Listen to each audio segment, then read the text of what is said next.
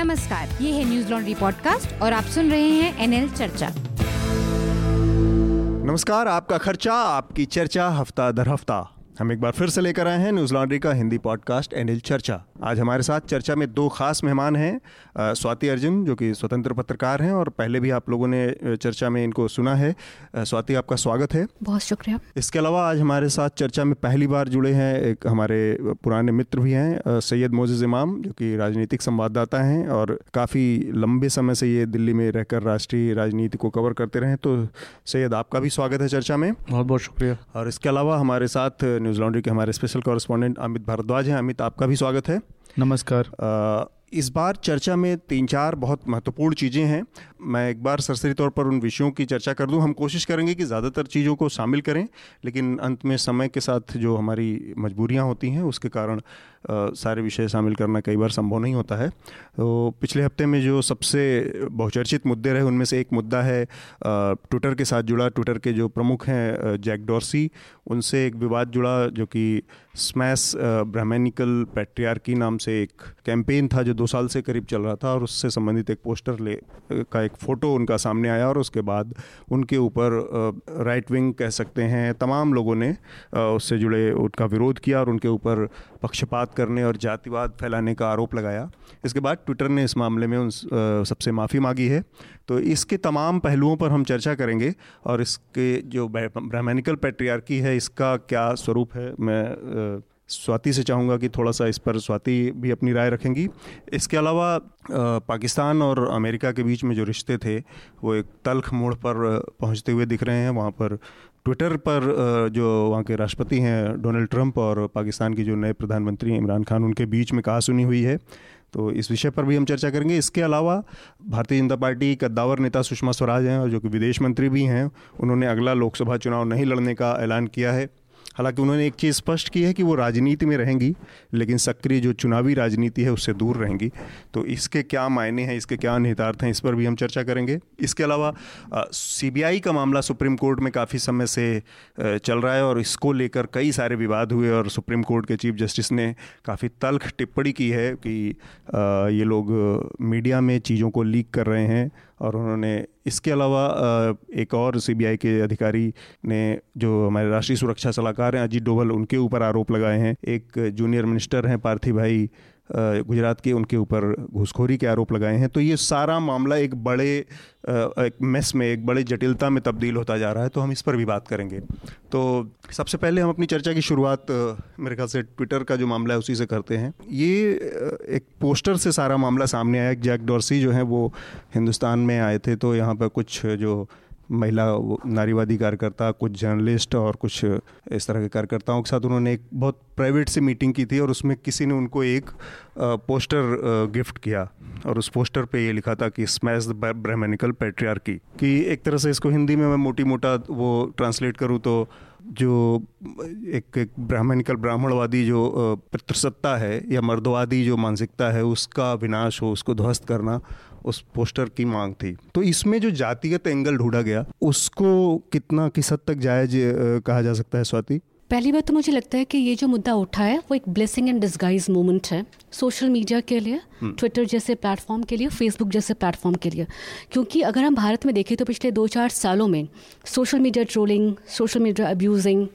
lynching ये सारी चीज़ें लगातार बढ़ती जा रही हैं पता नहीं कितनी औरतें हैं कितनी महिलाएँ हैं हम्म। जिनको सोशल मीडिया पर रेप थ्रेट्स भी दिए गए हैं हम्म। उनके खिलाफ बहुत ज़्यादा भद्दी भाषा का भी इस्तेमाल किया गया है तो इसको मैं एक ब्लेसिंग एंड डिस्गाइज मोमेंट मानती हूँ जहाँ तक सवाल है कि जो ब्राह्मणिकल मुझे ये बात एक्चुअली में समझ में नहीं आता है कि जो लोग सोशल मीडिया में बहुत ज़्यादा एक्टिव है जो पढ़े लिखे लोग माने जाते हैं एक खास वर्ग से आते हैं वो ब्राह्मणिकल को ब्राह्मण कैसे समझ लेते हैं।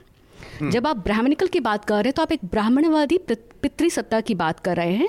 और जिस महिला ने ये पोस्टर, ये एक अभियान उनका बहुत समय से चल रहा है। दलित महिलाओं का ग्रुप है, जो कि पितृवादी, ब्राह्मणवादी, पितृसत्ता के खिलाफ जो एक, उनका अभियान लंबे समय से चल रहा है। और उन्होंने खुद कहा है कि दो साल से ये पोस्टर था।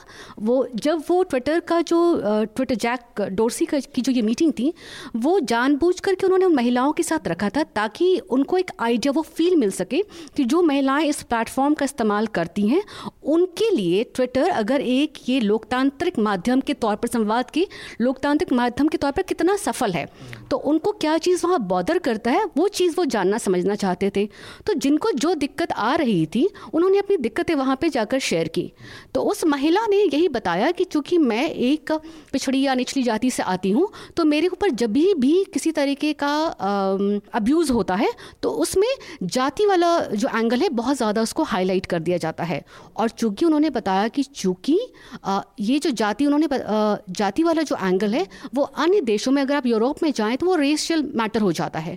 तो काफ़ी हद तक ये मिलता जुलता है लेकिन जगह के हिसाब से ये बदल जाए इसके रंग रूप जो है बदल चुके हैं। इसके असल में मुझे एक चीज़ लगता है कि जो जो आपने अभी इशारा किया कि ब्राह्मणवादी जो ब्राह्मणिकल जो पेट्रियार्की है या प्रतिसत्ता है, उसको ब्राह्मण से जोड़ के जिस तरह से इसको जातिवाद से जोड़ा गया, इसके दो पहलू हैं और इस पर बहुत थोड़ा सा हमें विचार इस समय करना चाहिए कि जो डोमिनेंट कल्चर है हमारे देश का, वो डिराइव होता है जो यहाँ की सो कॉल्ड अपर जातियाँ अपर कास्ट है, जो सवर्ण जातियाँ हैं। ऑब्वियसली उसमें ब्राह्मण आता है। तो सिम्बोलिक सिम्बोलिज्म में प्रतीकात्मक तौर पर ब्राह्मणवाद का इस्तेमाल होता है, क्योंकि वही संस्कृति है जो कि, और जो पूरे पूरे मिडिल क्लास में प्रवेल करती है, जो उसके ऊपर लागू होती है। ज़्यादातर लोगों के जो एम्बिशन है, जो हमारे जो जो एस्पिरेशंस हैं, वो उसी, उस, वही ब्राह्मणिकल स्ट्रक्चर के से प्रेरित हैं। तो ऑब्वियसली जब इस पर किसी तरह के उसमें की खामियों में बात होगी, उसके, उसकी बुराइयों पर बात होगी तो उसका एक ज़िक्र आएगा। अब मैं ये नहीं कहता कि ये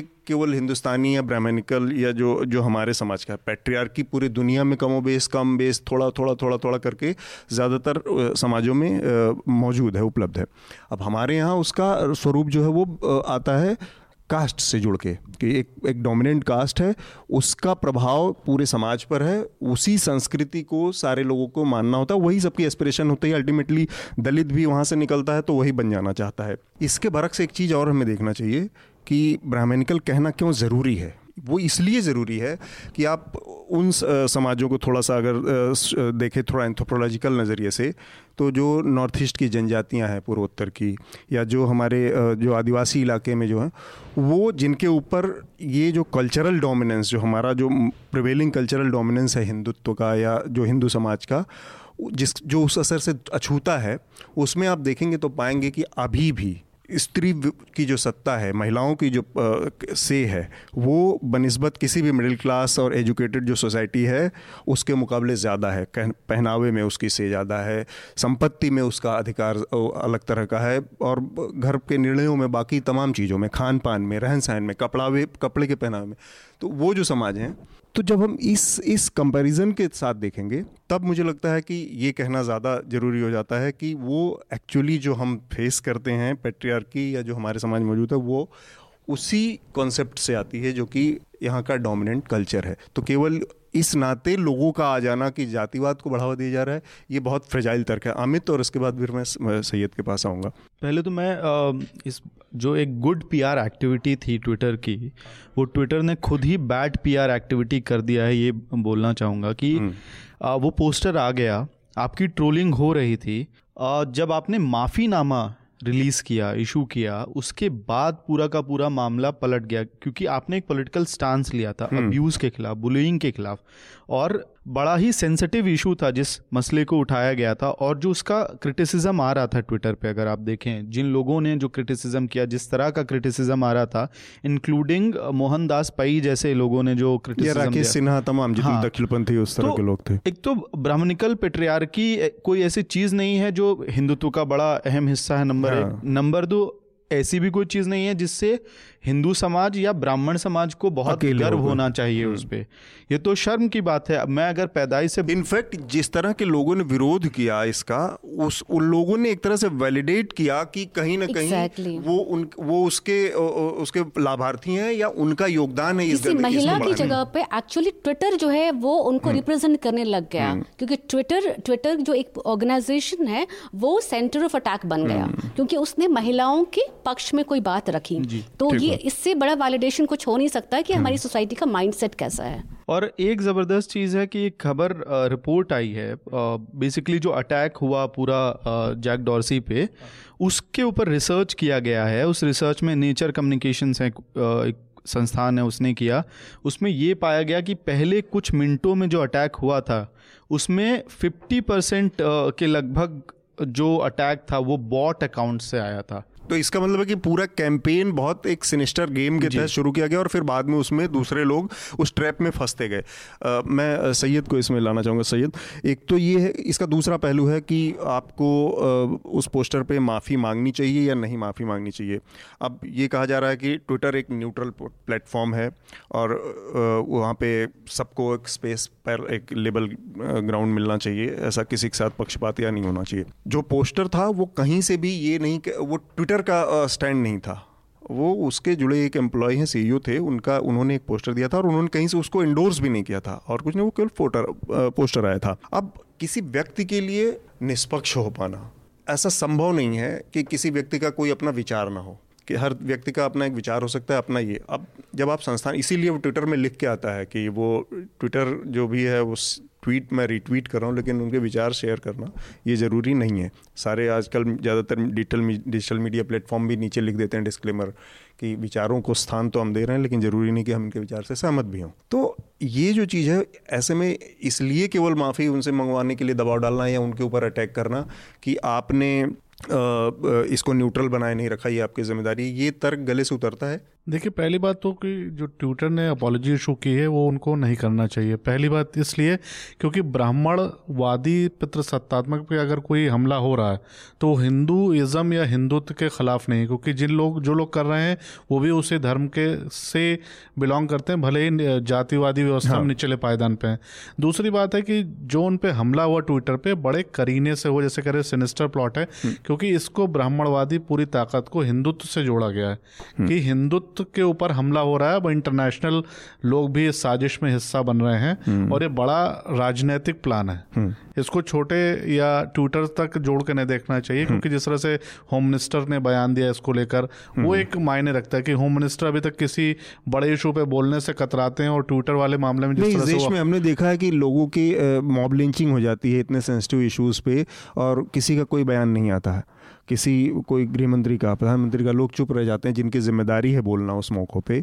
और ट्रोलिंग जैसे विषय पर कि एक जो कि आदमी का व्यक्तिगत बयान भी नहीं है और बहुत प्राइवेट किसी के इमेजेस हैं लोग शेयर करते रहते हैं अपने ट्विटर पे उस पर इतने ज़िम्मेदार लोगों का बयान आना ये अपने आप में बताता है कि लोग मिलजुल के या पूरे एक गेम प्लान के तहत ये और जिस तरह से सुप्रीम कोर्ट का डिसीज़न आया था आरक्षण को लेकर उसके बाद बीजेपी ने जो अमेंडमेंट किया उसके बाद एक बीजेपी के खिलाफ अपर कास्ट में माहौल है खासकर उत्तर भारत में और मध्य प्रदेश में क्योंकि इलेक्शन हो रहा है हम्म। वहाँ पे भी इसका बैकलैश देखने को मिलता है तो उसको हम्म। भी काउंटर करने के लिए पूरा ये ट्विटर वाला एंगल उभारा गया है ताकि जो फ्लोटिंग वोट है या जो मिडिल क्लास है जिसको इस तरह के चीज़ों में मज़ा आता है वो ज़रूर बीजेपी के साथ अटैच हों क्योंकि ब्राह्मण एक बार बीजेपी अपना को दिखाना चाहती है कि मैं ब्राह्मणों के साथ हूँ और ऐसा नहीं कि बीजेपी दिखाना चाहती कांग्रेस के पूर्व मंत्री मनीष तिवारी ने जिस तरह से ट्वीट किया है।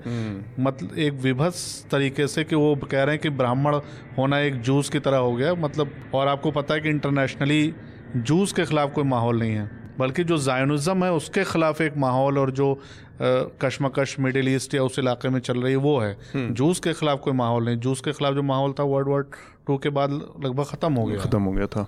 अमित? ये काफ़ी सब आ, सही पॉइंट उठाया सर ने कि मनीष तिवारी का कंपैरिजन ब्राह्मणों का कंपैरिजन आप जूस से कर रहे हैं। हम्म। आ, लेकिन क्या उस क्योंकि जूस का जब जिस कॉन्टेक्स्ट में कंपैरिजन हो रहा होगा अगर वो जर्मन कॉन्टेक्स्ट में कर रहे हैं तो वैसी स्थिति तो जिस नहीं तरह का जिस तरह की परीक्षा या जिस तरह के यातना से गुजरे हैं वो लोग वैसा भी तो कुछ नहीं देखा है किसी लेकिन हम ये क्यों बोल रहे हैं कि चुनाव नज़दीक है और कांग्रेस को भी वोट साधने हैं? हम्म। तो ब्राह्मण अगर अगर अगर बीजेपी के गृह मंत्री तक अगर बीच में आ गए हैं हम्म। तो कांग्रेस को भी कहीं ना कहीं अपनी उपस्थिति वहाँ दर्ज करानी है हम्म। क्योंकि अगर वो इस वक्त नहीं कुछ बोलेगी तो जो वोटर है वो हम्म। उनसे छटक जाएगा तो अल्टीमेटली क्या वो ना चाहते हुए उनको इसमें कूदना पड़ रहा है ठीक बात हम अपने अगली चर्चा की तरफ़ बढ़ना चाहेंगे जो कि सुषमा स्वराज से जुड़ा मामला है और उसमें मेरे ख्याल से सैयद हम लोगों को ज़्यादा थोड़ा जानकारी दे पाएँगे सुषमा स्वराज बीजेपी की सबसे कद्दावर जो चार पाँच शीर्ष के नेता थे उनमें उनका स्थान था और ये माना जा रहा था एक समय पर जब तक 2013 में मोदी मेन उसमें फ्रेम में नहीं थे, तब तक ये माना जा रहा था कि अडवाणी के बाद शायद जेटली से भी उनको आगे माना जा रहा था कि किसी भी शीर्ष पद की दौड़ में, क्योंकि जेटली के साथ ये था कि वो लोकसभा या मास लीडर की अपील नहीं रखते थे। उसके मुकाबले में सुषमा स्वराज एक बड़ी वक्ता, एक बड़ी, एक मास लीडर और लोकसभा चुनाव लगातार जीतने वाली एक नेता थी, जो मास नेता के लिए ज़रूरी हमारे यहाँ माना जाता है। उन्होंने अचानक से घोषणा की है अब कि अब वो लोकसभा चुनाव नहीं लड़ेंगी। तो और उसकी एक वजह बताई उन्होंने कि उनका स्वास्थ्य, जो कि एक वैलिड रीज़न हो सकता है। पर क्या सिर्फ़ इतनी सी बात को राजनीति में इतने सीधे तरीके से स्वीकार कर लिया जाना चाहिए? मतलब कर तो लिया जाना चाहिए, लेकिन किया जा सकता है? ये बात गले उतरती है कि उनका स्वास्थ्य ही इसकी पीछे एक वजह है। देखिए, स्वास्थ्य एक कारण हो सकता है, लेकिन सबसे बड़ी बात है कि सुषमा स्वराज का जो पूरा कद है और जो जिस तरह से की लड़ाइयाँ उन्होंने लड़ी। जैसे दिल्ली में जब प्याज अस्सी रुपये किलो बिक रहा था जब दिल्ली में सरकार बीजेपी की जाने वाली थी 98 में तो सुषमा स्वराज को आगे करके बीजेपी ने इलेक्शन लड़ा लेकिन उसमें कामयाबी नहीं मिली फिर बेल्लारी में सोनिया गांधी के खिलाफ हम्म। सुषमा स्वराज को उतारा ये बड़े मसलों पर लगातार सुषमा स्वराज को उतारते रहते हैं सोनिया गांधी का जो विदेशी मूल का मुद्दा था उसमें भी हम्म। सुषमा स्वराज आगे आगे थी लेकिन जिस तरह से सुषमा स्वराज ने अपने आप को इलेक्टोरल पॉलिटिक्स से विड्रॉ किया उसके कई रीजंस हम्म। एक तो वो फ्यूचर देख देखने फ्यूचर ये देख रहे हैं कि वो नरेंद्र मोदी की अगुवाई में चुनाव लड़ ही लड़ना चाहती हैं। तो एक अगर बीजेपी को कहीं ना कहीं अगर कोई दिक्कत होती है, मैंडेट पूरी तरह से दो सौ बहत्तर नहीं पहुँचता है तो सुषमा स्वराज एक कंसेंसस कैंडिडेट के तौर पर उभर सकती हैं, अगर वो नरेंद्र मोदी के लीडरशिप में नहीं जाती हैं। और एक ऐसा चेहरा है सुषमा स्वराज जो नरेंद्र मोदी को लगातार इंटरनली चैलेंज करती नहीं रही है कभी ना कभी किसी न किसी इशू पे हालाँकि बहुत ज़्यादा नहीं कर पाई क्योंकि उनके स्वास्थ्य भी ख़राब था और जो पार्टी में उनको सपोर्ट मिलना चाहिए था वैसा सपोर्ट उनको नहीं मिला क्योंकि आरएसएस की पूरी बैकिंग नरेंद्र मोदी के साथ है। सुषमा स्वराज बीजेपी में आउटसाइडर हैं वो आरएसएस के कार्डर से आई नहीं है। हम्म। वो तो पहले समाजवादी पृष्ठभूमि से हैं। तो ज़ाहिर सी बात। है कि सुषमा स्वराज ने इस हिसाब से विड्रॉ किया। दूसरी बात है कि मध्य प्रदेश के चुनावी नतीजे आने वाले हैं। हम्म। अगर चुनावी नतीजे नतीजे में बीजेपी हार जाती है और उसके बाद सुषमा स्वराज ऐसा निर्णय लेती है तो ये टर्म किया जाता है कि वो मैदान से भाग रही हैं हम्म। और विदिशा ऐसी सीट है जो शिवराज सिंह चौहान जैसे सांसद रहे हैं मुख्यमंत्री बनने से पहले तो हो सकता है कि अगर मध्य प्रदेश में रिज़ल्ट बीजेपी के एक्सपेक्टेशन के मुताबिक ना हो तो शिवराज सिंह चौहान को वो सीट ऑफ़र करे। क्योंकि ओबीसी के बड़े नेता हैं और सुषमा स्वराज वहाँ भी आउटसाइडर हैं तो उन, उनकी जगह शिवराज सिंह चौहान को बीजेपी या आर एस एस ज़्यादा बैकिंग कर सके तो सुषमा स्वराज ने बहुत ही टैक्टिकली टैक्टिकली अपनी को विड्रॉ हम्म। किया है और जिस हिसाब से उन्होंने रिश्ते सुधारे हैं कांग्रेस से सोनिया गांधी से वो सब भी एंगल है कि वो अपने आप को एक प्लेसमेंट देना चाहती है पॉलिटिक्स में और इलेक्शन लड़ने ना लड़ने से उनके सेहत पे बहुत ज़्यादा असर नहीं पड़ेगा पॉलिटिकल हम्म। उनके फ्यूचर को लेकिन जिस तरह से मोदी गवर्नमेंट पे प्रेशर आया है क्योंकि इससे पहले आपने देखा यूपीए गवर्नमेंट सेकंड में बहुत सारे मिनिस्टर्स चुनाव नहीं लड़ना चाहते थे मनीष हम्म। तिवारी ने चुनाव नहीं लड़ा चिदम्बरम नहीं लड़ना चाहते थे सलमान खुर्शीद भी उहापों में थे कि लड़ें कि न लड़ें लेकिन चिदम्बरम लड़े सलमान खुर्शीद लड़े लेकिन मनीष तिवारी ने बीमारी का ही बहाना करके और चुनाव नहीं लड़ा था इससे लग रहा है कि बीजेपी का ग्राफ कम हो रहा है कमज़ोर हम्म। हो रही पार्टी इसलिए लोग अभी पहले से अपने आप हवा बह रही है ऐसी कुछ। एक और चीज़ बड़ी इंटरेस्टिंग है कि सुषमा स्वराज को इस मंत्रालय मतलब इस पूरे सरकार में जिस तरह का कद था, उस तरह का कोई ज़िम्मेदारी दी नहीं गई। उनको विदेश मंत्रालय मिला, जो कि एक महत्वपूर्ण मंत्रालय माना जाता है, लेकिन उसके साथ वर्चुअली उस पूरे मिनिस्ट्री को अगर कोई रन कर रहा था तो वो खुद मोदी ही रन कर रहे थे, जिस तरह से उनके विदेशी दौरे और विदेशी मामलों में उसका हस्तक्षेप था। तो सुषमा स्वराज, उसमें एक फिगर के तौर पर बस रह गई थी तो उनके अपने कुछ ये ग्रजेस तो होंगे ही, जो कि मुझे ने भी बताया कि वो अपने को पूरे इस गेम से अलग रखते हुए भी अपने को रेलिवेंट बनाए रखना चाहती हैं। शायद कंसेशन कैंडिडेट के तौर पे उनका कोई एक प्लान हो। लेकिन जो साथ नहीं देने वाली बात है बहुत महत्वपूर्ण बात है। याद है हमें लखनऊ में जब एक पासपोर्ट अधिकारी का विवाद हुआ था एक कपल के साथ तो सुषमा स्वराज ने तुरंत उसको एक अपना ट्वीट करके और जो भी उसका ट्रांसफ़र कर दिया गया था अधिकारी का और उनको पासपोर्ट दिलवाया गया था और उस मामले में भी एक बड़ी बात आई थी कि इस कद की भी नेता के पक्ष में कोई भी बड़ा नेता उतरा नहीं था, जबकि ट्रोल करने वाले वही तमाम लोग थे जिनको नरेंद्र मोदी फॉलो करते हैं, जिनको जो नरेंद्र मोदी को फॉलो करते हैं, नरेंद्र मोदी भक्त के नाम पे जिनके पेजेस थे, वही लोग ट्रोल करते थे। तो ये कहीं ना कहीं एक लंबे समय से सुषमा स्वराज का जो आइसोलेशन था या उनके अंदर जो वो थी, उसका भी एक रिफ्लेक्शन हो सकता है। स्वाति? अब मुझे लगता है जो राजनीतिक पक्ष है, वो उन्होंने बहुत अच्छे से रखा है, सारी चीज़ें उसमें समेट ली हैं। और जो एक कोल्ड वॉर वाला जो सिचुएशन है पीएम के साथ सुषमा का तो उसको नकारा नहीं जा सकता। लेकिन at the same point of time मैं बहुत ही ज़्यादा कॉन्फिडेंट हूँ कि सुषमा स्वराज के राजनीतिक करियर को अगले 10-15 सालों तक कोई नुकसान नहीं होने वाला है। क्योंकि अगर आप उनका राजनीतिक करियर देखें 40-42 साल जितने एक्टिवली उन्होंने राजनीति में जो उनका दखल रहा है, जो उनका योगदान रहा है, वो अक्रॉस द अक्रॉस पार्टीज़ हैं। ठीक है? वो चुनावी राजनीति वो मास लीडर भी हैं। वो संसद में भी बहुत अच्छी वक्ता मानी जाती हैं। ढेरों कमेटियों की वो मेंबर रही हैं।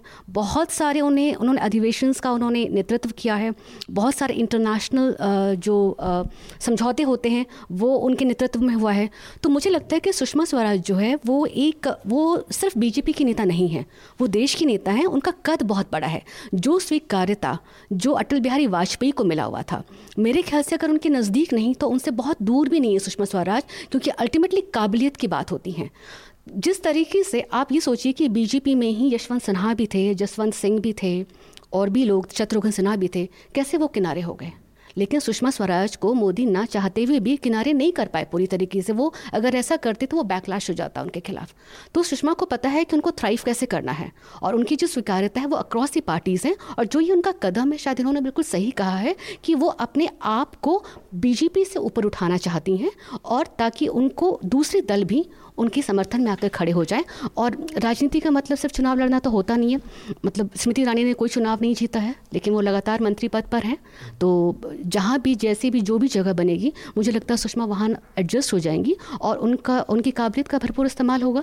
जो बीजेपी में वुमेन फेसेस की बात थी, उस लिहाज से बीजेपी के लिए ये एक बैकलैश है, क्योंकि सुषमा जैसा एक स्वीकार चेहरा और उस कद का चेहरा, उसके बाद फिर आपके सामने विकल्प के तौर पे स्मृति ईरानी जैसे लोग नज़र आते हैं, जिन्होंने कोई चुनाव नहीं लड़ा, या फिर निर्मला सीतारमन जैसे लोग नज़र आते हैं, जो कि बहुत ही जूनियर उस कद में हैं। उस देखिए सुषमा स्वराज से इन लोगों का कंपैरिजन नहीं हो सकता क्योंकि सुषमा स्वराज लगातार राजनीति में रही हैं और लगातार वो संघर्ष कर रही हैं। शायद वो पहले चंद्रशेखर के साथ थी फिर धीरे धीरे उन्होंने अपने आप को इवॉल्व किया और फिर अटल जी की विश्वस्त सहयोगी लाल कृष्ण अडवाणी की विश्वस्त सहयोगी रही हैं।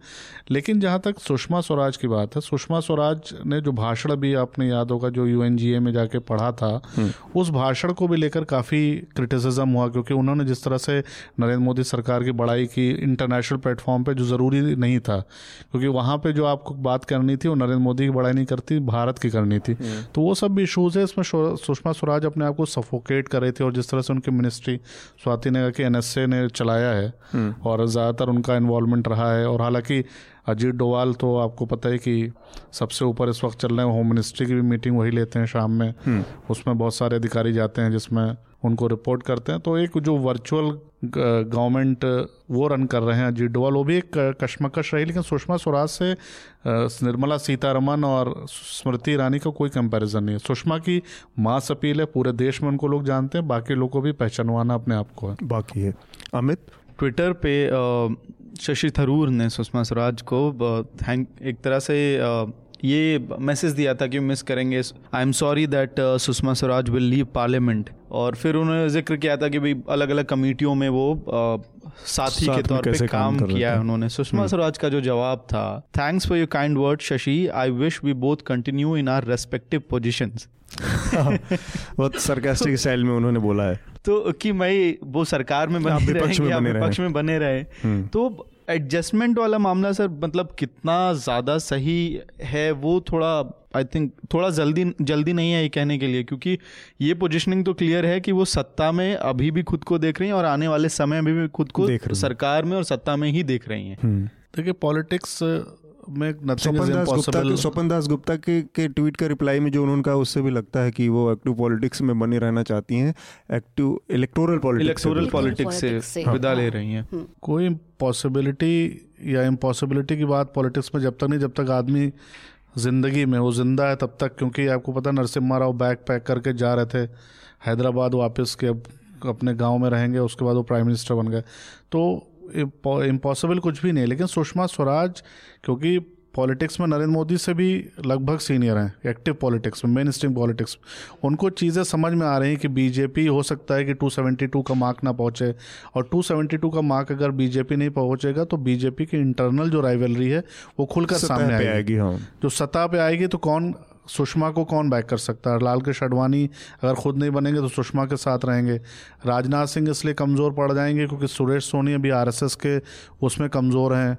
क्योंकि सुरेश सोनी की पूरी बैकिंग राजनाथ सिंह के साथ रही तो सब इशूज़ को देख रहे हो सुषमा स्वराज क्योंकि ऐसा फैमिलियर फेस है जिसको आरएसएस आगे करके और फिर पब्लिक को जो विकास वाला चेहरा मोदी का दिखाया था उसी तरह सुषमा का चेहरा दिखा के हम्म। पाँच साल शासन कर सकती है हम्म। लेकिन मोदी को तो सपोर्ट तभी मिलेगा हम्म। जब वो टू सेवेंटी टू मार्क पे पहुँचेंगे क्योंकि जिस तरह से पाँच साल की फंक्शनिंग रही है सरकार की और जिस तरह से अलायंस के साथ उनका व्यवहार है आपने देखा बिहार में अलायंस पार्टनर कितने नाराज़ हैं पीडीपी को उन्होंने डम किया शिवसेना नाराज़ है और वाजपेयी ने जिस तरह से सरकार चलाई थी उस तरह मोदी सरकार नहीं चला सकते हैं कि वो सबको साथ लेकर चलने की शायद उनमें वो क्षमता नहीं है वो प्रवृत्ति भी उनकी नहीं है वो हाँ, दिखता भी है, है। वो उनकी प्रवृत्ति नहीं है उस तरह की वो जिस तरह का अब तक उन्होंने सरकार चलाई ज़्यादातर बहुमत की सरकारें चलाई हैं तो वो तो कभी उनका टेस्ट हुआ भी नहीं है तो इसलिए शायद अल्पमत की सरकार चलाना काफ़ी मुश्किल है खासकर हम्म। केंद्र की हम्म। हम्म। नहीं तो हमें ये भी तो देखना चाहिए ना कि किडनी ट्रांसप्लांट तो अरुण जेटली का भी हुआ है लेकिन उनकी उनका जो महत्व है पार्टी में और संगठन में वो कम नहीं हुआ है। तो अगर और वो इलेक्ट्रोल पॉलिटिक्स में भी नहीं है।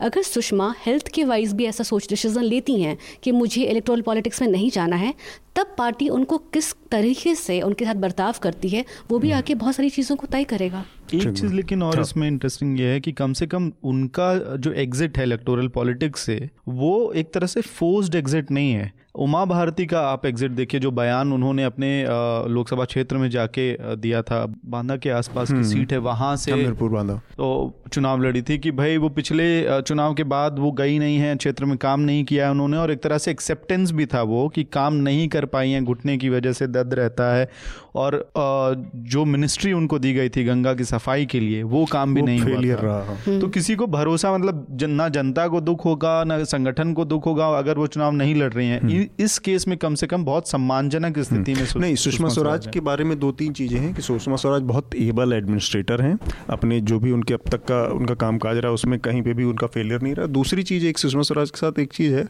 मुझे लगता है कि अगर सुषमा स्वराज पूरी तरह से पॉलिटिक्स से अभी इस इस मोड़ पे हटती हैं तो ये इंडियन पॉलिटिक्स के लिए एक नुकसान होगा, इस सेंस में नुकसान होगा, कि वो जो ग्रेस के साथ वहाँ पे मौजूदगी होती है, जो, जिस ग्रेस के साथ एक मौजूदगी होती है उसमें बहुत सारे जो श्रृंखल, जो कि नई उम्र का जो का जो की जो सरकार है ना सरकार उसमें उस तरह के प्रवृत्ति वाले ज़्यादा लोग हैं। ऐसे में सुषमा स्वराज जैसे लोग उसको एक ब्रेक दे के ठहर के रुक के विचार करके और ठहराव वाली जो जो जो गंभीरता होती है वो सुषमा स्वराज जैसे लोग उसको देते हैं। इवन वो राजनाथ सिंह से लेकर तमाम नेताओं में मिसिंग है। वो सुषमा स्वराज देती थी वो अटल बिहारी वाजपेयी आडवाणी से जो आया हुआ था वो एक, एक लेगेसी वाला। फैक्टर वो था। तो उस लिहाज से देखा जाए तो उन, वो उनका बने रहना शायद मतलब इंडियन और महिलाओं के लिए भी। हाँ, महिलाओं के लिए जो लोग जो महिलाएँ और जो औरतें हैं जो पॉलिटिक्स में जाना चाहती हैं या पॉलिटिक्स में इंटरेस्ट रखती हैं मेरे ख्याल से उनके लिए सुषमा को होना बहुत ज़रूरी है क्योंकि अब जय जलीलता नहीं रह रही। हम्म। जलीलता नहीं है फिर सोनिया गांधी ऑलमोस्ट रिटायर हो चुकी हैं वो एक्टिव पॉलिटिक्स में नहीं है। हम्म। ममता बनर्जी ने अपने आप को सीमित कर लिया है मायावती के पास अभी नंबर्स नहीं है। तो ऐसे टाइम पर आप देखें तो महबूबा मुफ्ती हैं सिर्फ़। हम्म। तो उसके पास सिर्फ़ यंगर जनरेशन आप स्मृति ईरानी जैसे लोग हैं जो थोड़ा बहुत नज़र आते हैं। तो वैसे टाइम पे मुझे ईरानी जैसे लोग मैंने वही कहा कि हम्म। जो भाजपा के साथ के दिक्कत यही है ना कि जो नई उम्र का जो जोश है उसमें उस तरह के लोगों में है कि जिनके ना ज़ुबान पे कंट्रोल है ना व्यवहार में कंट्रोल है। सुषमा स्वराज उसको दूसरा स्तर देती हैं एक ग्रेस देती हैं एक मर्यादा देती हैं और एक ठहराव देती हैं समझने सोचने की। हाँ। आप ये अपेक्षा स्मृति ईरानी जैसे लोगों से अभी और अगले पाँच साल में भी उम्मीद नहीं कर सकती हैं कि पता नहीं पाँच साल में क्या होगा। तो ये एक मिसिंग है जो जो कि भाजपा की राजनीति के लिए भी सुषमा ज़रूरी है और नेशनल पॉलिटिक्स के लिए भी। अब हम अपने अगले विषय की तरफ़ बढ़ते हैं, जो कि हमारा यूएस और पाकिस्तान के बीच में रिश्तों को लेकर था। यूएस ने जो एक दशमलव छः बिलियन डॉलर का जो सुरक्षा, जो सहयोग होता है, उस पर रोक लगा दी है पाकिस्तान को दी जाने वाली। और उसके बाद काफ़ी एक तूतू मैमे हुई पाकिस्तान के प्रधानमंत्री इमरान खान और डोनाल्ड ट्रंप के बीच में। ट्रंप का ये कहना है कि पाकिस्तान वो सब कर नहीं रहा है आतंकवाद को रोकने के लिए, जिसके लिए उसको हम पैसे देते थे। तो एक तो ये चीज़ कि पाकिस्तान की जो स्थिति है और जिस तरह की छवि में, जिस तरह की स्थिति में इमरान खान प्रधानमंत्री बने हैं, इमरान खान के पास किसी तरह का विकल्प भी है, क्योंकि वो एक नवाज़ शरीफ को देखें या हम बेनज़ीर भुट्टो को देखें तो पिछली सरकारों का फिर भी एक ये था कि पूरी तरह से एक पपेट प्राइम मिनिस्टर वाली इमेज नहीं थी। सर्टेन सेक्शंस और उसके साथ लॉयल्टी रहते हुए भी आर्मी के दखल को रहते हुए भी सिविलियन उसमें एक से थी, एक अपनी इमेज थी। इमरान खान के साथ वो पूरी तरह से एक मिसिंग है उनके ऊपर ये है। और दूसरा, उन्होंने अपने कैंपेन के दौरान जो काम किया, जितना खुलेआम अटैक किया है अमेरिका के ऊपर, जिस तरह से उन्होंने चैलेंजेस दिए कि हमें इसकी ज़रूरत नहीं है वो एक तरह से एक एक जो मेच्योर पॉलिटिक्स से इतर था। तो ऐसे में आज जो ये स्थिति बनी है, उसमें सैयद, सबसे पहले मैं आपसे जानना चाहूँगा कि क्या लगता है कि ये रिश्ते और ज़्यादा ख़राब होने की तरफ़ जा रहे हैं और इसके भारत के लिहाज से क्या इसके मायने हैं? देखिए, भारत के लिए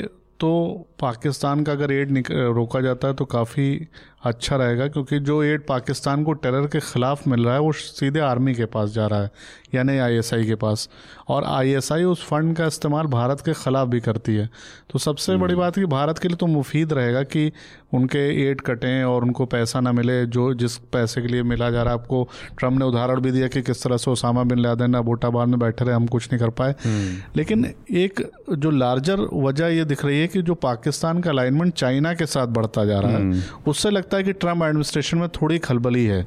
और ट्रंप क्योंकि ट्रंप शायद उस तरह के प्रेसिडेंट नहीं है जो देख कर समझ कर कुछ दिन वेट करके कोई रिएक्शन देते हैं।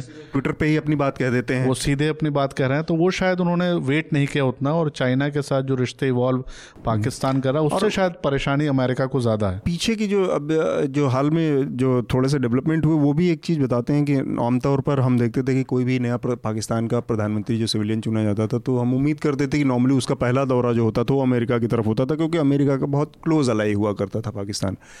इमरान खान ने उस चीज़ को भी तोड़ा है उन्होंने अपनी पहला, अपना पहला जो विदेश दौरा किया, वो चीन गए। चीन से उन्होंने अपने शुरुआत की और काफ़ी वहाँ पर बयान भी दिए और बहुत सारे एड और वो सब चीज़ें ले आए। तो उसको लेकर ऑब्वियसली ट्रंप को एक तो ग्रज होगा ही। भारत के लिहाज से मेरे ख्याल से, मेरे समझ से एक और भी महत्वपूर्ण चीज़ ये है कि कहीं ना कहीं जो भारत लगातार कहता आया था कि जो टेरर में पाकिस्तान का हाथ है या तो उसको कहीं ना कहीं ट्रंप ने वैलिडेट किया है।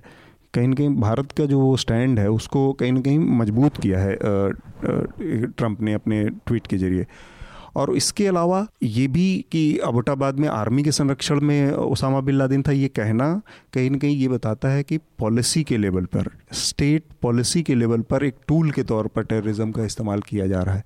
तो ये सारी चीज़ें मिल के पाकिस्तान के लिए बहुत विकट स्थिति बन रही हैं। स्वाति, मैं आपकी राय जानना चाहूँगा और फिर अमित को इसमें जोड़ूँगा। नहीं, पाकिस्तान के लिए स्थिति विकट तो बन रही है, लेकिन जो बिज़नेस वाला जो एंगल है, व्यापार का जो एंगल है तो मेरे ख्याल से शुरुआत तो पाकिस्तान की तरफ़ से ही हुई है। अब ये बात चाहे इमरान के लिए वो पॉलिटिकल मजबूरी रही होगी कि उनको पहले आंतरिक एक लड़ाई लड़नी थी, उनको चुनाव जीतना था। तो उन्होंने जो स्टैंड लिया, वो तालिबान के शहर पर आए, उनके सपोर्ट से उन्होंने चुनाव जीता। तो ये तो उनकी आंतरिक चुनाव जीतने की मजबूरी थी। लेकिन वो उस चीज़ से वो पीछे नहीं हट सकते थे। तो जो उन्होंने एक बिल्डअप किया, एक पूरा माहौल जो बनाया, उसको तुरंत तो उसे पीछे हो नहीं सकते। उसका जो रेपरकशन है, वो अगर उन, अपने देश के भीतर नहीं होगा तो बाहर की दुनिया अंधी और बहरी तो नहीं बैठी है। हम्म। वो तो उनका नतीजा तो उनको भुगतना ही पड़ेगा। हम्म। तो इसलिए अगर इमरान इमरान इस बात को अच्छी तरह से समझ रहे हैं तभी उनका पहला विज़िट चाइना की तरफ़ हुआ। हम्म। क्योंकि पैसों की तो सख्त कमी है। उनको लोन भी चाहिए कर्जा भी चाहिए उनको कर्ज माफ़ी भी चाहिए उनको सब्सिडी भी चाहिए। तो वो इस बात को अच्छी तरह से समझ चुके हैं कि जो उन्होंने एक गुब्बारा फुलाया है वो कहीं ना कहीं फटेगा। तो अब उसकी शुरुआत अब फटने ये डर ही था जो वो उन्होंने अमेरिका की तरफ़ उन्होंने हाथ नहीं बढ़ाया हम्म। उन्होंने दूसरी तरफ़ हाथ बढ़ाया कि अपने कमज़ोर पक्ष की तरफ़ बाद में जाना है जहाँ से मुझे मजबूती मिल सकती है मुझे उसकी तरफ़ बढ़ना चाहिए हम्म। तो इमरान की जो डिप्लोमेसी है मेरे ख्याल से वो जिस जगह पर है जिस पोजिशन पर है अभी उनको उनको सत्ता मिली है अभी वो प्रधानमंत्री बने हैं उनको अपनी इमेज बिल्डिंग करनी है मेरे ख्याल से उनके पोजिशन पर वो जो कर रहे हैं एक नेता के तौर पर वो सही कर रहे हैं जो बैकलैश होना है अमेरिका जो कर रहा है उसको एक अच्छा मौका मिला है व्यापार एक रीज़न तो है ही ये भी है कि इमरान खान को भी और मतलब अपने पूरे सत्ता प्रतिष्ठान से जिसमें आर्मी का भी एक रोल है हम्म। इन चीज़ों की अपेक्षा होगी और इससे निपटने के उनके पास प्लान होंगे अमित पहले तो मैम की बातों से अग्री करता हूँ मैं कि मतलब आप वहाँ की राजनीति को देखिए जिस तरह से हम्म। चुनाव हुआ या पीटीआई का जो का पूरा जो पॉलिटिकल प्लान था हम्म। वो कहीं ना कहीं जो स्टैब्लिश्ड प्लान्स थे उसको उखाड़ फेंक के एक नया नरेटिव तैयार करके बहुत तेज़ी से आगे बढ़ने वाला था। ये अलग बात है कि चुनावों के ठीक पहले बहुत एक्स्ट्रा सिचुएशन हुआ और मेन पॉलिटिकल अपोजिशन या जो सत्ताधारी पार्टी थी वो एक तरह से उसकी लीडरशिप को ही ख़त्म कर दिया गया। तो चुनाव बहुत आसान हो गया था। हम्म।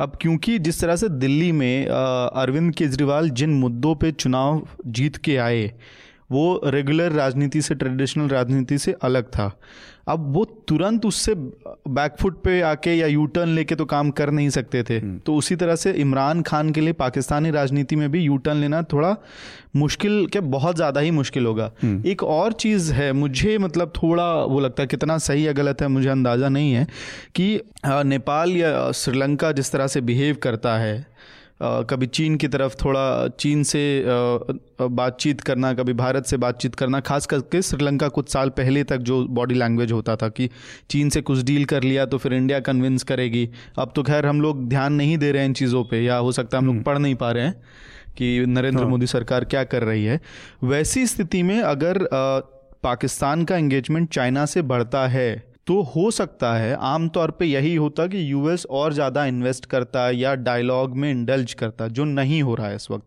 वो थोड़ा खतरनाक हो सकता है। और एक हम्म। और चीज़ इंटरेस्टिंग इसमें मुझे जो चीज़ इंट्रीक करती है रैदर वो ये है कि इमरान खान की राजनीति के लिए तो हो सकता है कि चाइना के साथ जाना इस वक्त फ़ायदेमंद हो लेकिन क्या वो जो आईएसआई है या जो आर्मी का स्टैब्लिशमेंट है जिसको पैसे की ज़रूरत है जो यूएस से फंड्स आते हैं हम्म, उसके लिए उसके लिए, हम्म। ये बहुत महत्वपूर्ण है जैसा कि सैयद ने भी इशारा किया था शुरुआत में।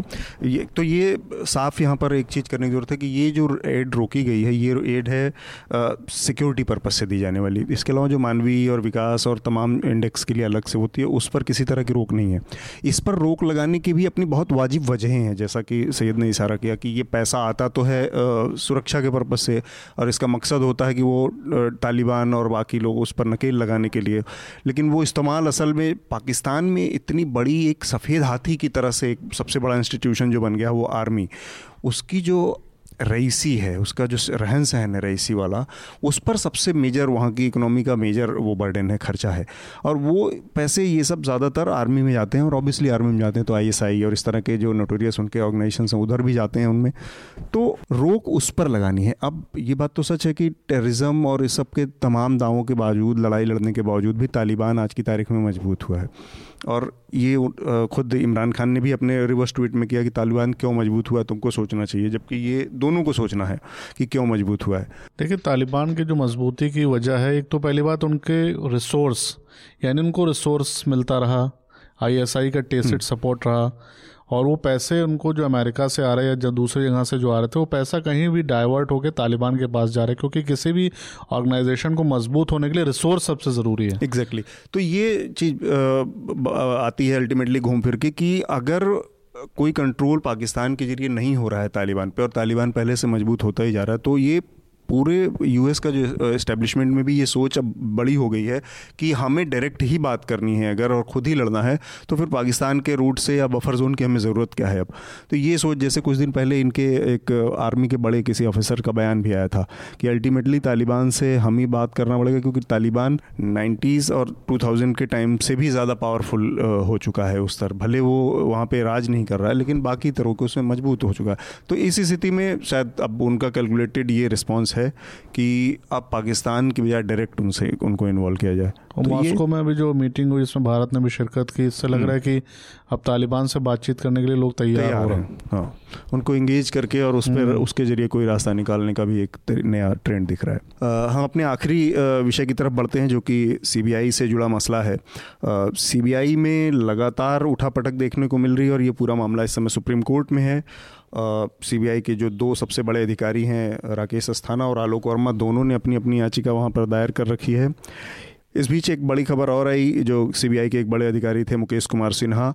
उन्होंने एक अपनी तरफ़ से याचिका उसमें डाली और नोटिस का जवाब दे दिया। उसमें लिखा गया कि अजीत डोभाल लगातार इस, इन मामलों की में हस्तक्षेप कर रहे थे। उन्होंने इसको प्रभावित करने की कोशिश की और ऐसा उन्होंने पीएमओ के इशारे पर किया। और इसके अलावा उन्होंने एक मोदी सरकार में जो गुजरात से एक जूनियर मिनिस्टर हैं हरी भाई पार्थी भाई चौधरी, उनके ऊपर करोड़ों रुपए का रिश्वत लेने का भी आरोप लगाया। इससे पूरा मामला एक दूसरे ही उसमें चला गया। हालाँकि ये बात कहीं सुनी तौर पे ही लोगों के सामने अब तक आती थी कि अजीत डोवाल का हस्तक्षेप है या सरकारों का हस्तक्षेप है। इस मामले ने या जो मुकेश सिन्हा का मामला है, उनका जो स्पष्टीकरण है कोर्ट में दिया गया, उससे ये बात साफ़ हो गई कि बुरी तरह से सरकार इन संस्थाओं को आपस में उनके ऊपर गलत तरीके से अपनी ताकत का इस्तेमाल करके और उनको प्रभावित कर, करने की कोशिश कर रही है? देखिए सीबीआई का ऑटोनॉमी तो लगातार सभी सरकारें करती रही। कुछ कम, कुछ ज़्यादा, यहाँ पे ज़्यादा हो गया। ज़्यादा यूँ हो गया क्योंकि सीधे इंटरवेंशन एनएसए की तरफ़ से आ गया और लोग राकेश अस्थाना सीधे पीएमओ और कैबिनेट सेक्रेटरी को रिपोर्ट करने लगे। लेकिन आपको एक बता दें कि हरी भाई का जहाँ तक मामला, जब 2014 में सरकार बनी है नरेंद्र मोदी को। दिल्ली में अचानक आपको गुजरात नंबर की गाड़ियाँ बहुत देखने को मिल रही हैं। हम्म। और अभी भी वो चल रहा है। तो उससे आपको लग रहा था कि कुछ लोग एक्टिविटी गुजरात के लोगों की बढ़ी है क्योंकि हरिभाई पूर्व में डायमंड मर्चेंट रहे हैं हम्म। और बनासकाठा में जहाँ से वो इलेक्टेड एमपी हैं वो पहले कांग्रेस का बेस्टन था और उसको किस तरह से हरिभाई ने उसको बीजेपी का बेस्टन बनाया। तो हरिभाई काफ़ी क्लोज हैं और क्योंकि डायमंड मर्चेंट है तो उनके बिजनेसमैनों के साथ लाइजनिंग अच्छी होगी। और जब सीबीआई का डीआईजी कह रहा है तो उसके मतलब यह है कि कुछ सब्सटेंस उसके पास होगा और वो भी सुप्रीम कोर्ट में जाके कह रहा है। ऐसा नहीं कि वो कहीं यहाँ वहाँ की बात कह रहा तो उसके पास हम्म। कोई सब्सटेंस को एविडेंस होगा होगा लेकिन जिस तरह से सुप्रीम कोर्ट का नज़रिया इस पूरे मसले पर है वो हम्म। शायद बहुत ज़्यादा उदासीन है या बहुत सारा जो सुप्रीम कोर्ट का बिल्कुल सही कहा आपने सुप्रीम कोर्ट इस मामले में एक जज की बजाय एक रेफरी की बजाय एक और इंस्टीट्यूशन में जैसे कोई बिग मैं मतलब बिग ब्रदर वाली वाली भूमिका में अपने को एक्ट कर रहा है जबकि ये मामला इस तरह का कि अपने पैरल इक्वल जो बराबरी के तमाम संस्थान हैं उनमें इस तरह की वो मची है और मैसेज देना है जिसने इस पूरे मैस को क्रिएट किया है। वो है आपका पॉलिटिकल क्लास उसको देने की बजाय आपस में एक तरह का ये गेम खेला जा रहा है और उसमें एक बिग ब्रदर वाली वाला एटीट्यूड देखने को मिल रहा है। ये बड़ा अजीब है। जो कि सुप्रीम कोर्ट के पूरे अब तक के रवैये से दिखा इसमें। जबकि ये बहुत प्रायोरिटी का मसला था और इसमें अल्टीमेटली आपको उस संस्थान की ऑटोनॉमी को इंटैक्ट करने के लिए इस्टेब्लिश करने के लिए एक अंतिम वाला जो निर्णय होता है कि अंतिम तरह का फैसला होना चाहिए कि हम देखते हैं जैसे कि थ्री फिफ्टी सिक्स का बेजा इस्तेमाल होने वाली बात स्टेट्स में थी तो अब सबके पास एक स्टेटमेंट है कहने के लिए कि मुंबई केस इसका पॉइंट बनेगा रेफरेंस पॉइंट ऐसी स्थिति है। लेकिन वो चीज़ इनिशिएट इन वो इनिशिएशन सुप्रीम कोर्ट की तरफ़ से देखने को नहीं मिल रहा है। बिल्कुल सुप्रीम कोर्ट को इसमें सीधे से हस्तक्षेप करना चाहिए था कि आखिर आलोक वर्मा सही है राकेश अस्थाना सही? क्योंकि जब आप दो साल की जो फिक्स टेन्योर दिया वो सुप्रीम कोर्ट के आदेश के बाद ही हुआ सर्टेन पोजिशंस पे। तो उस जब पोजिशन को गवर्नमेंट ख़त्म कर रही है और जैसा कि कांग्रेस ने भी पॉइंट रेज किया कि जब सिलेक्शन कमेटी ने सेलेक्ट किया तो उसको हटाने का भी अधिकार सिलेक्शन कमेटी को। सिलेक्शन कमेटी ने हटाया नहीं सी ने अपने हिसाब से एक्ट कर लिया। उसके बाद जिस तरह से वहाँ पे स्टेट अफेयर्स है उसमें सीबीआई का लगातार जो इमेज है वो लगातार गिर रहा है। क्रेडिबिलिटी ख़त्म हो रही है। क्रेडिबिलिटी वैसे पहले भी डेंट लगा हुआ था लेकिन अब लगातार ऐसे जिस तरह से सुप्रीम कोर्ट में लगातार सुनवाई चल रही है और कोर्ट ने जिस तरह से लीकेज को आड़ बनाया है वो भी शायद इस संस्था के लिए सही नहीं है। हाँ, हाँ मुझे ना इस पूरे प्रकरण में अगर पिछली बार जब हम आए थे तो हमने चर्चा की थी जो लखनऊ मुझे इनकाउंटर हुआ था हम्म। तो मैंने तब भी कहा था फिर मुझे लगता है कि एक जो हमारे यहाँ जो फेडरल सिस्टम है जुडिशरी अलग है एग्जीक्यूटिव बॉडीज़ अलग है लेजिस्लेटिव बॉडीज़ अलग है तो कहीं ना कहीं लेजिस्लेचर जो है हमारे देश का इस वक्त वो हर हर सिस्टम में हर बॉडी में उसका इंटरफेरेंस इस कदर बढ़ गया है कि बाकी सारी डेमोक्रेटिक इंस्टीट्यूशंस जो हैं वो बिल्कुल बॉन्साई साइज़ के हो गए हैं हाँ, वो वो इतने छोटे पड़ते जा रहे हैं तो आपको कहीं नज़र ही नहीं आ रहा कि जुडिशरी क्या कर रही है या फिर लेजिस्लेचर एग्जीक्यूटिव बॉडीज़ क्या कर रही है पुलिस क्या कर रही है सीबीआई क्या कर रही है। तो ये कहीं ना कहीं आ, मतलब लॉन्ग टर्म में एक मौजूदा समय में तो हम सिर्फ़ उसको लेकर फ्रीक कर सकते हैं बहस कर सकते हैं।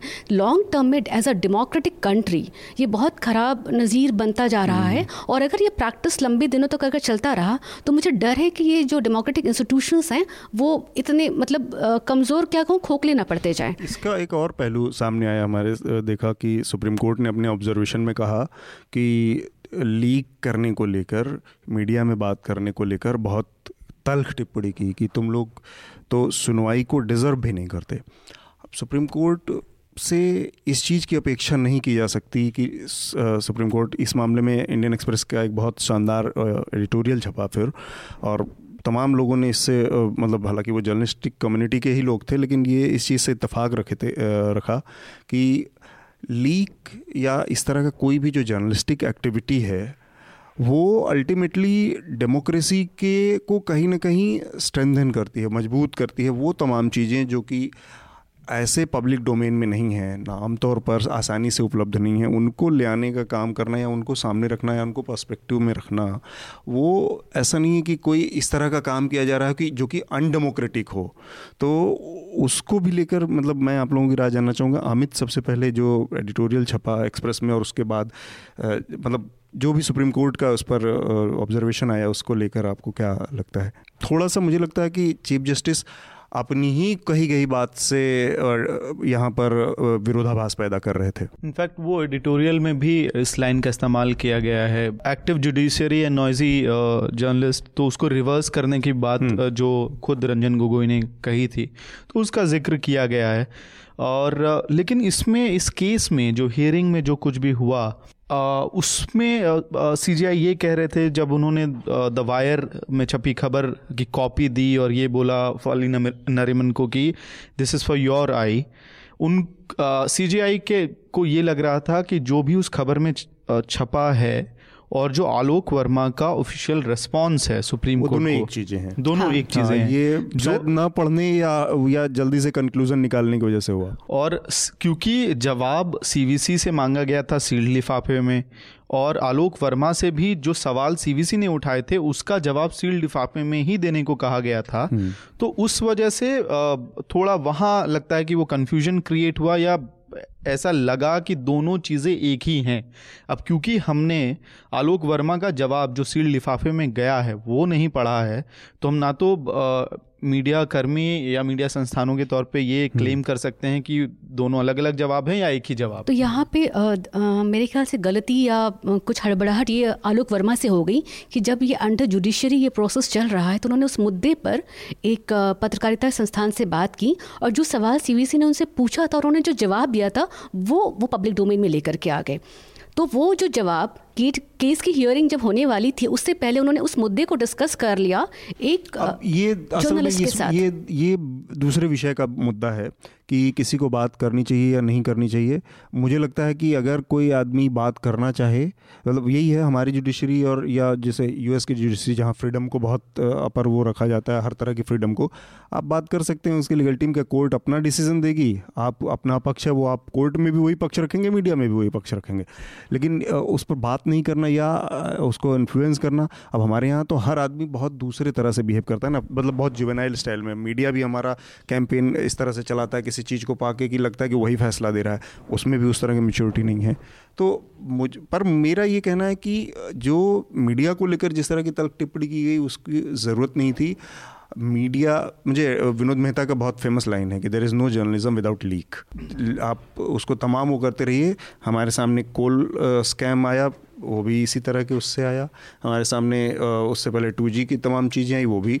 तो इन्वेस्टिगेशन नहीं है लीकिंग नहीं है ये सब नहीं है तो फिर जर्नलिज्म बाकी प्रेस कॉन्फ्रेंस की जर्नलिज्म जर्नलिस्ट करेगा क्या? तो Infact- उसका इम्पैक्ट क्या है? अ, मुझे याद आता है मैं कॉलेज के दिनों में था और तब इंडियन एक्सप्रेस में इस तरह की हेडलाइंस लगातार छपती थी कि यूपीए टू में जो टॉप लीडरशिप है वो उस बात से बौखलाई हुई है कि लीक्स कर कौन रहा है। ये बड़ा इंटरेस्टिंग दौर चल रहा था कि एक के बाद एक चीज़ें लीक हुए ही जा रही थी और संभाल पाना यूपीए टू में मनमोहन सिंह की सरकार के लिए बड़ा मुश्किल हो गया था जो बैड प्रेस हो रहा था वो लीक्स की वजह से ही हो रहा था। और इनफैक्ट इस सरकार को भी या जो वर्तमान में जो सेटअप है उनको थैंकफुल होना चाहिए कि वो लीक्स हुए उस तरह की जर्नलिज्म हुई कि ये लोग वापस सत्ता में हाँ। है। पर इसका एक और पहलू है जो इस समय हो रहा है कि जो कि ये बताता है दोनों सरकारों का एक तो कैरेक्टर और डेमोक्रेटिक मतलब डेमोक्रेसी के लिहाज से देखिए तो आपके पास इतना स्पेस है कि लीक्स वहाँ पे हो रहे हैं मतलब एक आदमी जो कि सिस्टम का हिस्सा है, वो अपने को इतना तो कम से कम सेफ़ महसूस कर रहा है कि इस तरह की चीज़ें कर सकता है। आज की तारीख में वो भी चीज़ नहीं है। तो एक दूसरे तरह का सफोकेशन तो इस समय है कि आपको लिखने तो अब इसको हम बहुत जजमेंटल तो ना हो कि क्या स्थिति है लेकिन स्थितियाँ तो उससे बदली हैं। मैं सैयद आपको इसमें जोड़ना चाह रहा हूँ कि ये जो, जो लीकिंग आप लोग चूँकि लगातार फ़ील्ड और उसमें रहते हैं तो इसको लेकर किस तरह का रिएक्शन है कि लीक्स और उस सबको किस तरह से देख रहे हैं सरकार के नज़रिए पे आपने चर्चा की तो मैं एक बात कहता हूँ जो फॉरेस्ट राइट की बात कर रहा है झारखंड में छत्तीसगढ़ में उसको तो सरकार करे नक्सल है। और जो उसको सपोर्ट कर रहा है वो अर्बन नक्सल हो गया। तो सरकार की तो स्थिति आप समझ ही रहे हैं। लेकिन जहाँ तक लीक्स की बात है लीक्स कोई ज़रूरी नहीं है कि उसी लेवल से आ रहा है क्योंकि हम लोग रिपोर्टिंग करते रहे तो लीक्स कभी भी बहुत लोअर लेवल से आता है। हम्म, हम्म। कभी भी टाइपिस्ट आपको लीक कर सकता है कभी आपको ऑफ़िस में काम करने वालों से ज़रिए कोई इन्फॉर्मेशन मिल सकती है। कोई ज़रूरी नहीं कि आलोक वर्मा ने लीक किया हो या सीवीसी ने सीधे लीक किया हो। बहुत सारे सिस्टम में और जिस तरह से चिट्ठियाँ ऊपर जाती हैं और चिट्ठियाँ नीचे आती हैं उससे अंदाज़ा इस बात का लगाना मुश्किल है कि लीक किसने किया हम्म। लेकिन जर्नलिस्ट का राइट है और जर्नलिस्ट दिन भर इस, इसी जद्दोजहद में रहता है चाहे वो पॉलिटिकल जर्नलिज्म कर रहा है चाहे इन्वेस्टिगेटिव जर्नलिज्म कर रहा है चाहे क्राइम की कहाँ पे कोई स्ट्रिंग उसके मिले जो सुबह उसको बाईलाइन या हेडलाइन स्टोरी हम्म। उसको मिल सके तो जो जद्दोजहद है उसकी वो अलग तरह की शायद सुप्रीम कोर्ट को समझना चाहिए और अल्टीमेटली इसका एक और एक, एक, एक मकसद पूरा होता है केवल यही नहीं कि उससे मेरा बाईलाइन आ जाएगी या मेरा नाम हो जाएगा उससे एक और फ़ायदा अल्टीमेटली होता है कि जो सिस्टम में खामी है उस सिस्टम की ओर आप एक इशारा करते हैं आप उसको सामने ले आते हैं। बाकी होना ना होना मतलब हाथी जैसा सिस्टम है कितना कोई सुधारेगा व्यक्ति एक आदमी के भरोसे बस का तो है नहीं है। तो हम अपनी आज की चर्चा को यहीं रोकेंगे। उससे पहले जो हमारा रिकमेंडेशन का राउंड होता है उसको हम सबसे पहले निपटा लेते हैं। स्वाति इस हफ़्ते आपका रिकमेंडेशन क्या होगा? आ, मेरा रिकमेंडेशन बीबीसी का जो फेक न्यूज़ रिपोर्ट है हम्म। तो मैं चाहती हूँ कि वो पूरी रिपोर्ट 105 पन्ने का वो एक पीडीएफ फ़ाइल है। सो so, इन्वेस्टिगेटिव रिपोर्ट और एक साइंटिफिक स्टडी क्योंकि जर्नलिज्म में इन्वेस्टिगेटिव रिपोर्ट की बात होती है बहुत चीज़ें होती हैं लेकिन एक साइंटिफिक स्टडी जर्नलिज्म में किस तरीके से किया जाता है एक एकेडमिक पेपर मेरे ख्याल से भारत में अभी तक किसी भी मीडिया संस्थान ने नहीं जारी किया है। तो मुझे लगता है कि बहुत ही अच्छा पीस है उसको संभाल कर रखना भी चाहिए मीडिया के स्टूडेंट्स को वो मेरा रिकमेंडेशन है। सईद आपका रिकमेंडेशन क्या है? देखिए सीबीआई को लेकर आज ही प्रताप भानु मेहता ने एक आर्टिकल एक्सप्रेस में लिखा है इंडियन एक्सप्रेस हम्म। में कि नो चेक लिटिल बैलेंस उसको आदमी को पढ़ना चाहिए कि सीबीआई और सीवीसी और जो तमाम संस्थाएँ किस तरह से एक्ट हम्म। कर रही हैं किस तरह से आगे सरकार को या सुप्रीम कोर्ट को इसमें आगे बढ़ना चाहिए हम्म। तो एक सीबीआई की क्रेडिबिलिटी को लेकर बड़ा अच्छा लेख उन्होंने लिखा है अमित आपका रिकमेंडेशन किताब है लेखों से थोड़ा हम्म। हटके त्यागपत्र जैनेन्द्र कुमार की। हम्म। वो किताब रिकमेंड करना चाहूँगा मैं। ठीक है। Uh, मैं इस हफ़्ते अपने चूँकि ब्राह्मणिकल पेट्रियार्की की बात हो रही है तो दो हैं वैसे मेरे रिकमेंडेशन एक तो है ब्राह्मणिकल पेट्रियार्की के ऊपर जो कि इकोनॉमिक एंड पॉलिटिकल वीकली का आर्टिकल है 93 का। Conceptualising brahmanical patriarchy in early India gender caste class and state तो ये एक रिकमेंडेशन है। मेरा ये एक लॉन्ग फॉर्म पीस है। मतलब मैंने भी इसको आधा ही पढ़ा है, लेकिन बहुत इंटरेस्टिंग है। पूरा पढ़ जाए, क्योंकि मेरी नज़र में ये अभी परसों ही आया। तब से मैं इसको पढ़ना शुरू किया मैंने। तो एक और दूसरा एक है न्यूयॉर्क न्यूयॉर्क टाइम का एक कवर स्टोरी थी कि how China become a super power तो बहुत इंटरेस्टिंग ग्राफिक बेस्ड चीज़ें हैं कि जैसे 2009 से 2017 के बीच में चाइनीज़ जो प्रोडक्ट थे, वो कैसे नाइन्टी परसेंट जो विदेशी असेंबलिंग पार्ट्स थे, वो हंड्रेड परसेंट चाइना में बनने वाले पार्ट्स में तब्दील हुए। तो बड़े बड़े इंटरेस्टिंग ग्राफिक्स और उसके ज़रिए। तो ये दो आर्टिकल हैं मेरे। जो कि इस हफ़्ते मैं रिकमेंड करूँगा और इसके बाद हम अपनी आज की चर्चा को यहीं रोकेंगे। रोकने से पहले आप लोगों से एक अपील कि न्यूज़ लॉन्ड्री को सब्सक्राइब करें। न्यूज़ लॉन्ड्री नहीं तो किसी भी ऐसे मीडिया संस्थान को सब्सक्राइब करें जिसको आप पसंद करते हों क्योंकि आपके जो मदद से आपके समर्थन से मीडिया खड़ा होगा वो आपकी बात ज़्यादा करेगा और किसी भी तरह के पॉलिटिक्स या कॉरपोरेशन के दबाव से भी मुक्त रहेगा। आप सभी लोगों का बहुत बहुत शुक्रिया। धन्यवाद। Thank you so much Newslaundry के सभी पॉडकास्ट ट्विटर आई और दूसरे पॉडकास्ट प्लेटफॉर्म पे उपलब्ध हैं। खबरों को विज्ञापन के दबाव से आज़ाद रखें। न्यूज़ लॉन्ड्री को सब्सक्राइब करें।